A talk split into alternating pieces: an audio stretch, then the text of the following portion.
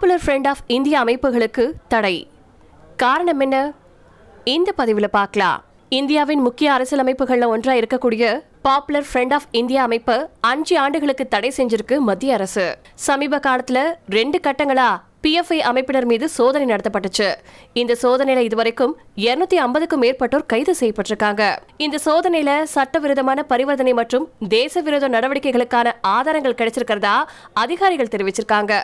இரண்டாம் கட்டமா? நேத்திக்கு நடந்த சோதனைக்கு அப்புறமா தான் மத்திய அரசு இந்த முடிவை எடுத்திருக்கு. மத கலவரத்தை ஊக்குவிப்பது வன்முறையான போராட்டங்களை நடத்துறது போன்ற குற்றச்சாட்டுகள் பாப்புலர் ஃப்ரெண்ட் ஆஃப் இந்தியா அமைப்பின் மீது வைக்கப்பட்டிருக்கு. அதோட தீவிர இஸ்லாமிய இயக்கங்களோட தொடர்பு வச்சிருக்கிறதாவும் குற்றம் சாட்டப்பட்டுட்டு வந்துட்டு இருக்கு இதன் காரணமா இந்த அமைப்பை அஞ்சு ஆண்டுகளுக்கு தடை செய்ய உத்தரவிட்டிருக்கு மத்திய அரசு.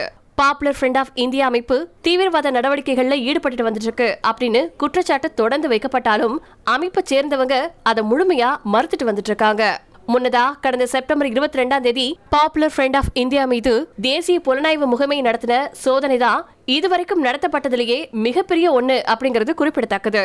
இந்த சோதனையில நூத்தி இருபது கோடி சட்டவிரோத பண பரிவர்த்தனைக்கான ஆதாரங்கள் கிடைச்சிருக்கிறதாவும் சட்டவிரோதமா வெளிநாடுகள்ல இருந்து நிதி திரட்டினதுக்கான ஆதாரங்கள் கிடைச்சதாகவும் தகவல்கள் கிடைச்சிருக்கு. இப்போ பிஎஃப்ஐ மற்றும் அதன் துணை அமைப்புகள் அஞ்சு ஆண்டுக்கு தடை செய்யப்பட்டிருக்கு.